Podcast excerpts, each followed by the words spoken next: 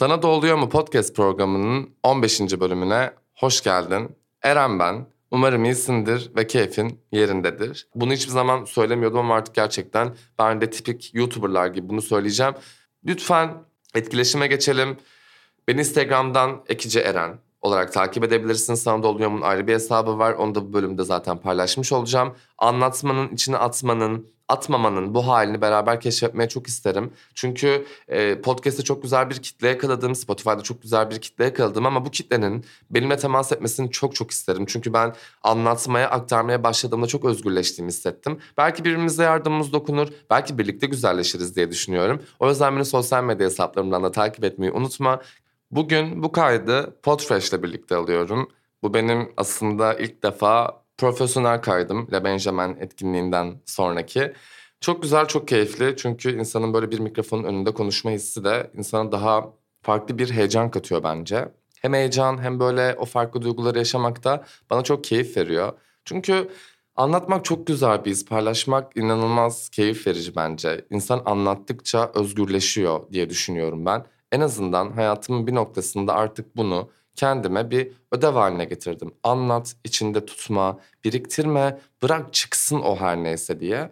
O yüzden de bugün tam olarak son zamanlarda bu duyguları yaşadığımda ve son 6 ayıma baktığımda evet içime atmadığımda neler olduğunu, içime attığımda neler yaşadığımı çok net bir şekilde fark ettim. Ve bugün o yüzden belki hepimizin yaptığı, belki bize öğretilen, o toplumun o kısır döngüsü vardır ya o bildiğimiz ezberler, kalıplar bizi oraya iten şeyler. Biraz bunları unutup o bizi iten şeylerin, o bastırdığımız her şeyi dışa vurduğumuz bir yere gelmek ve bizi daha da özgürleştirici bir hale getirmesi bence hayatlarımızda daha böyle heyecanlı hissetmemizi, daha cesur hissetmemizi, adımlarımızda daha net olmamızı sağlıyor. Ama içimize attığımız her şey bizi içten içe yiyor. Çünkü içine attığında o senin içinde kalıyor ve hiçbir yere çıkmıyor. Sen bunu bir ter yoluyla atamıyorsun ne yazık ki. Hadi işte spor yaptın, toksinleri attın, ter yoluyla bir şeyler çıktı ama içine attıkların ne şekilde çıkacak? Konuşarak. Eğer sen konuşmazsan içine attığın hiçbir şey gitmeyecek, çıkmayacak. Oradaki bir kütle olarak seni rahatsız edecek ve bu belki sende çeşitli çeşitli ilerleyen zamanlarda sağlık problemlerine yol açacak. Kim bu hayatta gerçekten sağlık problemleriyle sürekli baş etmek ister ki? Herkes sağlıklı ve huzurlu bir hayat zaten ister. Herkes mutlu olmayı her zaman ister ki mutluluk hep böyle ulaştığımız ya da ulaşmaya çalıştığımız bir şey. Ve biz mutlu olmayı da genelde daha böyle iyi bir hayatla, daha huzurlu bir hayatla eşleyebiliyoruz. O yüzden bugün biraz içine atmaya konuşmak istiyorum. Çünkü bu son zamanlarda hem aklıma gelen bir konuydu hem de benim biraz biraz bırakmaya başladığımda da bir yer olduğu için bunu paylaşmak istedim. O yüzden biraz geçmişe, benim içime atmaya başladığım yerlere bir yolculuk yapmak istiyorum. Aslında hepimizin geçtiği yerlerden örneklerle neden içimize attığımızı, neden bunu yaptığımızı, bize bunları kim öğrettiğini ve bizim bu kısır döngüden nasıl çıkabileceğimizi en azından nacizane paylaşarak ilerlemeyi düşünüyorum. O yüzden kısa bir yolculuğa çıkaracağım seni. Yıl 2009. Ben daha liseye yeni başlayacak bir öğrenciyim. Hepimizin bildiği gibi kafa karışıklığının pik yaptığı bir dönem. Kafa karışıklığını da geçtim. Bence lise her koşulda tatsız bir dönem. Birbirinden farklı ergen tiplerin ikili üçlü oturduğu bir sistem nereden bakarsan bak keyifsiz. Yani konusu açıldığında da hep belirtirim. Hayatımda dönmeyi istemediğim tek dönemdir herhalde. Bana bu çok sorulur. İşte ya da ben insanları sorarım. Yani bir dönüş yolun olsaydı hangi döneme dönmek isterdin diye. Ben dönmek istediğim yerleri Hiçbir zaman geçmişe zaten çok dönmek istemiyorum ama hep daha böyle işte gelecekte ya da şu anda hayaller kuruyorum ama dönmek istemediğin yer neresiydi diye kendime sorduğumda da o gerçekten liseydi. Sevmiyordum çünkü ayaklarım her zaman geri geri gidiyordu ne yazık ki. Ve bence haksız değildim. Yetişkin desen yetişkin değil. Çocuk desen çocuk değil ama güya erişkin zihniyle türlü türlü psikolojik manipülasyonu yapacak kadar da donanımlı kişilerin olduğu bu ortam zaten dönülmesi gereken bir ortam değil bence. Her yiğidin yoğurt yemesinin farklı olduğu gibi her insanın da lise dönemine dair anıları da aynı değil. Ama benimki az evvel söylediğim gibi pek parlak değildi. Konuşmaya en ihtiyacım olduğu dönemde yanımda kimseyi bulamadığım, yalnızlığın çaresizliğe döndüğü günler ne yazık ki 4 yıl devam ettiği için ben de bu süre boyunca birçok şey içimde yaşamayı öğrenmiş, koca yürekli bir liseli olarak hayatıma devam ettiğimi düşünüyordum. Edebiyatla, tiyatroyla yolu erken kesişmiş bir çocuk olarak hayallerin gerçeklikten daha güzel geldiği bu dönemde de Yine en iyi bildiğim şeyi yapmış. Kendimi o dönem sanata vermiştim. Çünkü bir şekilde kendimi toparlamalı ve o hapishane diyeceğim açıkçası açık hava hapishanesi yani. Oradan kurtulmak için bir şekilde kendimi motive edebilecek şeyler bulmalıydım. Ve ben de o dönem edebiyatla tiyatroyla ki zaten ilkokulda tiyatroyla tanışmıştım. Bunu sürdürmeye ya da işte daha şiir, edebiyat tonlarına girmeye başlamıştım. İyi ki de girmişim diyorum bu arada. İyi ki de okumuşum diyorum. İyi ki en azından o dönemde o lise çağındaki ergenlerin o baskılarına boyun eğmemişim de en azından kendimi bir noktaya getirebilmişim diye düşünüyorum şu an dışarıdan baktığımda. E tabii buradaki romanlar, işte o filmler, o kurgu dünyası ya bana daha iyi geldiği için ve gerçeklikten kopardığı için de beni bir kurgu dünyasına attığı için de ben daha böyle sevmeye başladım. Filmleri, dizileri, işte o edebiyat dergilerini artık her neyse. Çünkü onlar benim o içime attıklarımı görmezden gelmemi sağlıyordu bir noktada. Beni oyalıyordu yani, eğiliyordu aslında. Ama tabii ki yetişkin biri olmadığın için, çocuk olduğun için hala sen bunun içine atmak olduğunu bilmiyorsun, hiçbir şeyden haberin yok. Yani yaşadığın şeyi tarif edemiyorsun. Tarif etsen yanında kimseyi bulamıyorsun. Herkes aynı kafada. Garip bir dönem. Umarım senin de burada şu an anlattıklarım bir yerde tetiklememiştir. Çünkü lise en azından benim için tetikleyici bir yerdi ve ben içine atmaya başladığım yerin lise olduğunu anladığımda üzüldüm yani. Çünkü çocuk zihninle baş edemediğin noktada kendine böyle çıkar yollar bulmaya çalışıyorsun. Nereden çıkabilirim diye düşünüyorsun. Ben en azından hadi yolum edebiyatla kesişmiş de bir yere geldim en azından ama yani gelmeyebilirdim. O yüzden o dönemde yaşananlar, o dönemde insanlara yapılanların da bir noktada unutulmadığı gerçeği var. Çünkü hiçbir şey unutmuyorsun yapılanı. Yani zihin o kadar farklı bir yapı ki unutturmuyor zaten. O orada sürekli bir depolama alanı var. Bir koku duyduğunda, bir şey tat geldiğinde, bir cümle duyduğunda tetikleniyorsun ve bu seni gerçekten geçmişe götürüyor ve içine attığın dönemleri sana anlatıyor. O yüzden o içine attığım ve atmaya başladığım dönemlerde haberim yokken yaklaşık 17 yaşındaydım zannediyorum. Tabii artık edebiyatla tanışmışım işte filmlere merakım artmış. O dönemde aslında benim o yaşta çok anlayabileceğim belki bir film değildi ama ben izlemek istemiştim. Vavien. Vavien'i belki bilenler vardır burada. Vavien, Engin Günaydın ve Binnur Kaya'nın başrolünde olduğu ve gerçekten bence kült olabilecek bir yapım. Neden dersen benim için en azından öyle. Çok samimi, çok gerçek tondan hikaye var, diyaloglar çok hayatın içinde ve o gerçeklik sana çok iyi geliyor ve seni böyle besliyor aslında. Ben de hazır dedim 17 yaşındayım artık bu tarz filmleri izleyebilirim ve Vaviyen'i bir gün açtım. Vaviyen'de bir sahne beni çok etkiledi ve çok küçüktüm aslında. O sahnede şöyle bir diyalog vardı ve ben bu diyalogdan bir sözü o dönem Facebook'ta kapak fotoğrafımı yapmışım ve o, bu bölümü aldığımda, geçmişe gittiğimde ve Facebook'umu açtığımda yıllar sonra bir baktım ki gerçekten kapak fotoğrafımda içine atıyorsun, atma diye bir şey var. O Vaviyen'den bir sahneydi bunu biliyordum. Ama tabii ki o diyaloğu çok net iyi hatırlamıyordum. Diyalogtan bahsetmek isterim. O hangi diyalogtu ve beni şu an bölümü aldırmama sebebiyet veren diyalog neydi diye. Onu hemen söyleyeyim istiyorum. İçine atıyorsun. O içi bir şey değil. İçine atma. Dünyadaki bütün büyük hastalıkların ana sebebi bu. İçine atmak. Konuşmak mı istiyorsun? Konuş. Ağlamak mı istiyorsun? Abi ben dışarı çıkayım dolaşayım neyse artık. Ne yapmak istiyorsan onu yap ama içine atma. Bu hepimizin yaptığı, toplum tarafından bize öğretilen bir durum olduğu için bir filmin de diyaloğunu çok güzel bir yerden geliştirmiş. İçine atmanın insanların sağlığına kadar gidebileceğini bize göstermiş. Ben o dönem bir çocuk aklımla tabii ki bunu çok sorgulayamadım ve benim için bir filmdi ve bitti. Ama ben içime atmaya devam ettim. Yıllarca. Yani bunu lisede yaptım, üniversitede yaptım. Ne bileyim. Çünkü şunu duydum, sen de duydun bence. Kol kırılır, yel içinde kalırla büyüdük ya. Ya böyle bir sözle büyümek ve bunun hala doğru olduğunu, doğru olabileceğini düşünmek bana çok hastalıklı bir ruh hali geliyor. Çünkü ben bir şey yaşıyorum, bana bir şey yaşatıyorlar ama ben bunu içime atarak içimde halledebileceğimi düşünüyorum. İyi de içimde gerçekten bunu halledebilecek bir psikolog mu yatıyor benim? Yani benim karnımda, kalbimde, iç organlarımda gerçekten bir psikiyatr var da benim haberim yok. Yani ben içime attığımda onu kim toparlayacak ki zaten? Yani içine attığın sadece o olaylar, durumlar, duygular öyle içine atıp bırakmıyorsun ki. Yani bu senin tabii ki dışa vurabileceğin hastalıklara sebebiyet verebiliyor. Strese sebebiyet verebiliyor. Sabah dişini böyle sıktığın ve çenenin ağrıdığı yerlere denk geliyor. Yani bu nereden bakarsan bak iyi bir yere gelmiyor. Ve iyi bir yere gelmediği için de bu seni daha sonra hayatını daha kalitesiz bir hale getiriyor. İnsan ilişkilerini daha farklı bir yönden değerlendirmene sebebiyet veriyor. Yani üzücü bir hale geliyor. O yüzden ben En azından şu an hayatımda biraz biraz bunu yani yapmamaya çalıştığım bir dönem olsa da bunu çok yaptığımda nelerin olabileceğini çok iyi gördüm. Ama dediğim gibi o zamanlar Vivienne'i izlediğimde böyle bir durumum yoktu. Her ne kadar kendi filmlere, romanlara ve o dönem rock ve rap arasından bir seçim yaparak rockçı Serpil'e dönmüş olsam da hepsi ardı ardına iyi geliyordu ama tabii benim bu filmi keşfedecek durumum pek yoktu. Keşfedecek durumum pek yoktu derken de aslında filmin ana konusunu anlamak ya da o konunun içerisinde bir derinlik bulmak noktasında eksiklerim vardı. Ancak şu anda tekrardan izlediğimde o diyalogların bana ne hissettirdiğini daha iyi görebildim aslında. Ve 17 yaşına yeni basmışım. Teoman'ın bir bar taburesinin üstünde babasının öldüğü yaştaydım ama hala bir Barta Kulesi diyordum ben.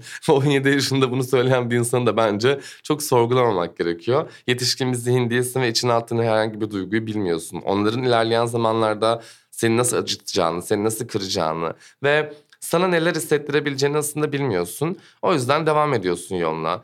Kol kırılır yer içinde kalır sözünü hayatına entegre ede ede gidiyorsun. Bir gün bunun patlayacağını bilmiyorsun çünkü. Ben de bilmiyordum. Sen elinde saatli bir bomba taşıyorsun. O saatli bomba senin içine attıkların. Patlayacak o. Bir gün zamanı geldiğinde patlayacak o.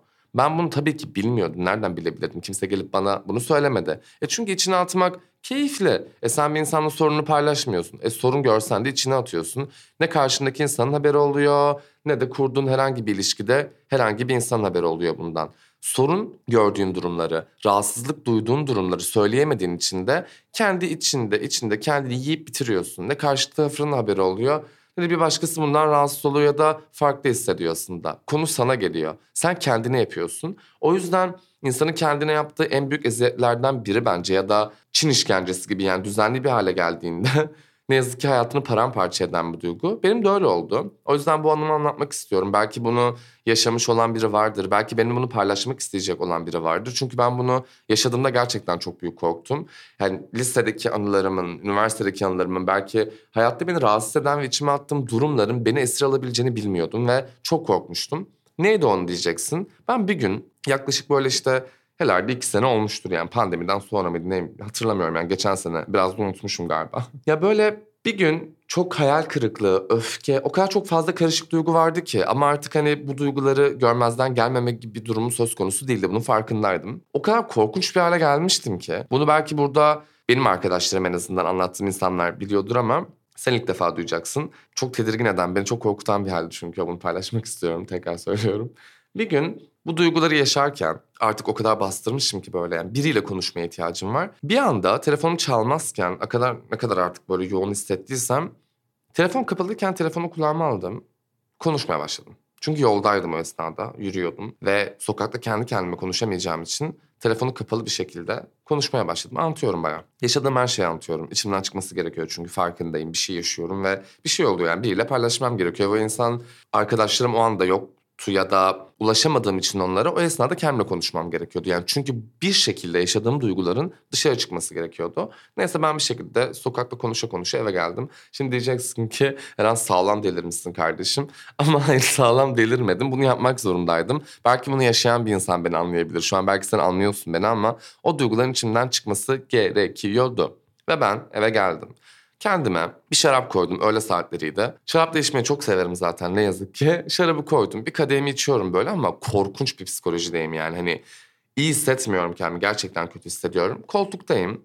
Şarabı yudum yudum içiyorum. Çok da böyle yüksek bir promil yoktu yani vücudumda. Zaten olsa da fark etmiyor. Zaten buna alışkın bir insanım ben. Ama bir anda artık duygularım ne kadar beni esir aldıysa kalbim hızlı atmaya başladı. Gözümü kapattığım anda geçmişimde bana söylenen, geçmişimde yaşadığım o anki hayal kırıklığım, biriktirdiklerim, öfkem, kızgınlığım, hüznüm o artık her neyse gözümü kapattığım anda beni esir aldı. Gözümü açamadım, açamıyorum. Aşağıdaki komşu beni kurtarır diye bekledim. Aşağı insem mi, ambulans mı çağırır, ben şu an ne yaşıyorum, bu bir atak mı? Çünkü hayatımın hiçbir döneminde böyle bir atak geçirmemiştim ve bunun ne olduğunu bilmiyordum gerçekten. Ne yaşadığımı bilmiyordum ve bu çok ağır bir şey.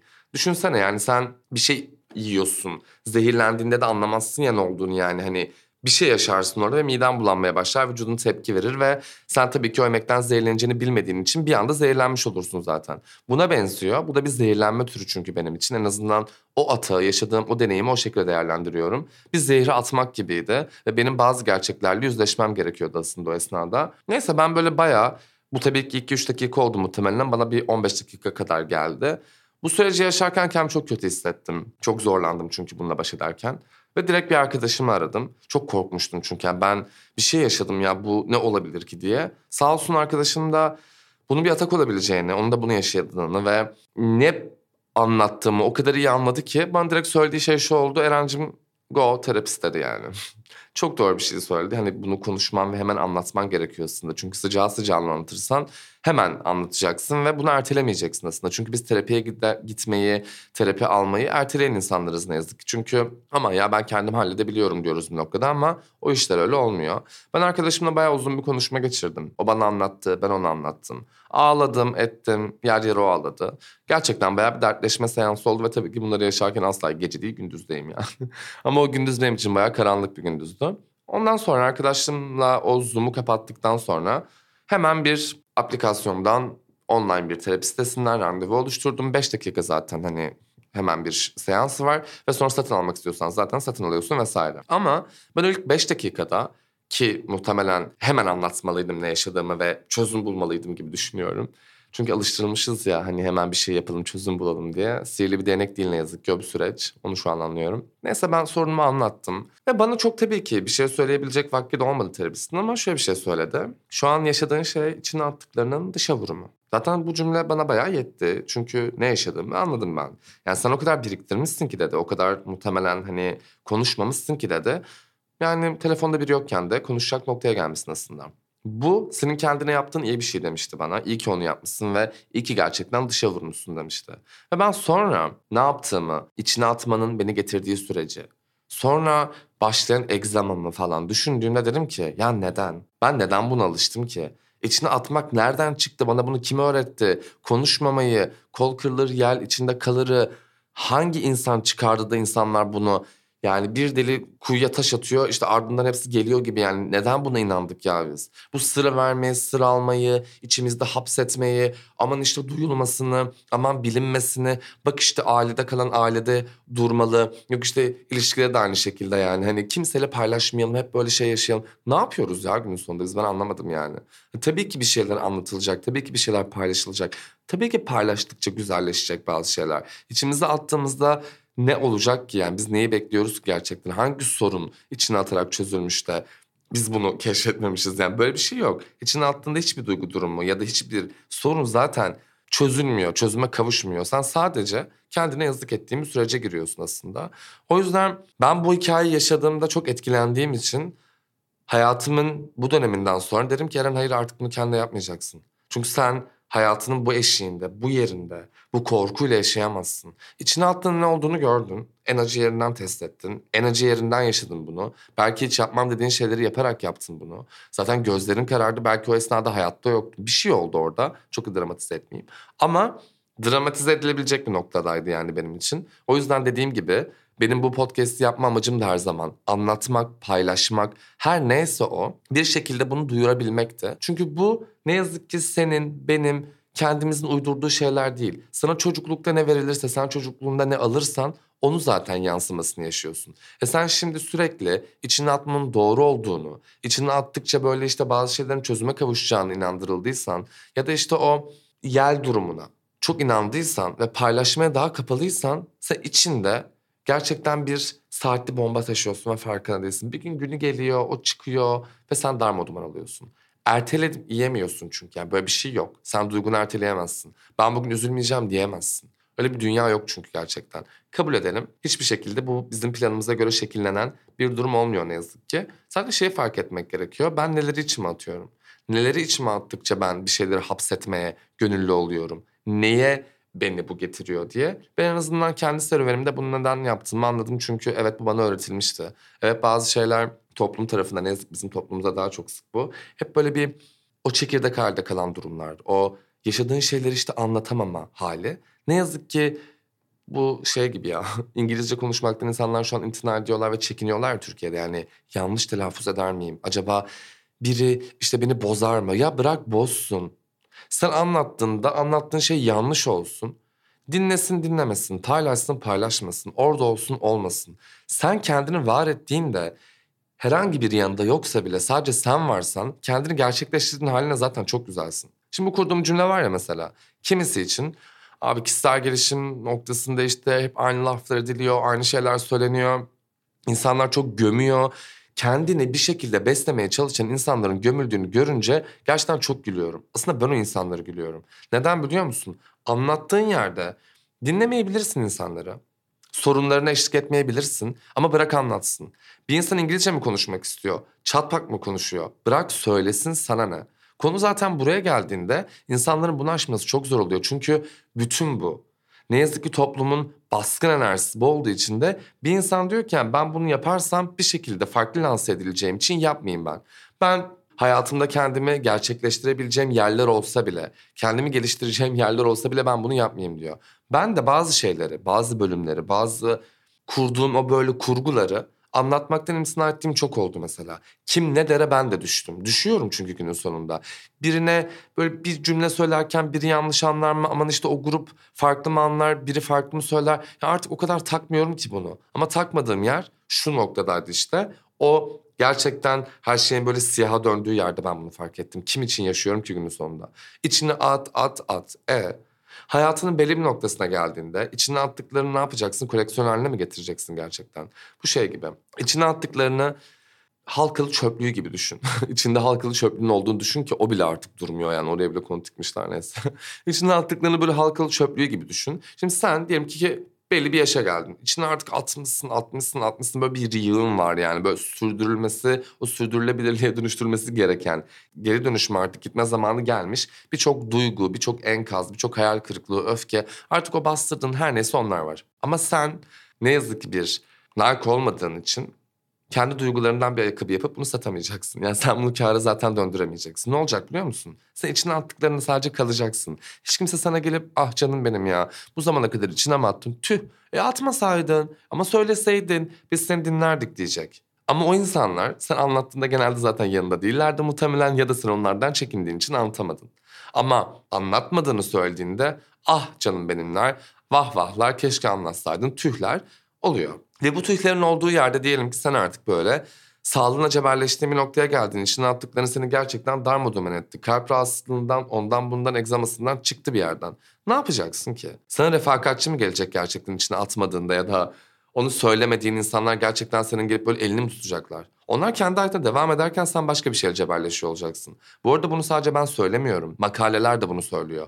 Bu içine atma dediğimiz bu o biriktirdiğimiz duyguların bizi ne noktaya getirebileceğini zaten kanıtlanmış bir şey artık bu. İnsanlar içine attıklarında erken yaşlanabilirler, farklı rahatsızlıkları çıkabilir. Yani çıkıyor zaten dediğim gibi. Çünkü bu senin böyle içinde yaptığın bir koleksiyon, bir sanat galerisi falan değil yani. Kimse o duyguları gelip böyle izlemeyecek, bakmayacak o duygulara. Sen zaten o içine attıklarını zaman unutuyorsun bile. Bazen ara ara hatırlamaya başlıyorsun. O yüzden bu attıklarımız bizim gerçekten ilerleyen zamanlarda pişmanlıklarımız olmaması için şu andan böyle kim ne derse desin çat pat girin ya bodozlama gir. Ben en azından böyle yapıyorum artık. Yok o kırılır. Yok onu işte onu yanlış anlar. Ben neden bir insanın gerçekten benim söyleyebileceğim bir şeyin tepkisini düşünüyorum ki bırakayım o düşünsün bence. Ben bunu anlatayım ben bunu yaşıyorum. Çünkü muhtemelen bana bunu yaşatmışsın veya bana bunu yaşatmışlar. Niye söylemiyorum ki? Ben şu an bunu neden anlatıyorum? Çünkü evet artık o dönem bitti. Neden bunu listeden ele aldım? Çünkü evet bana bunu yaşattılar ve evet artık bunu söyleyebilme cesaretim var. Şu an o insanlar bunu dinlese de dinlemese de umurumda değil mesela. En azından ben artık bunu anlatabilecek cesareti kendimde bulabiliyorum.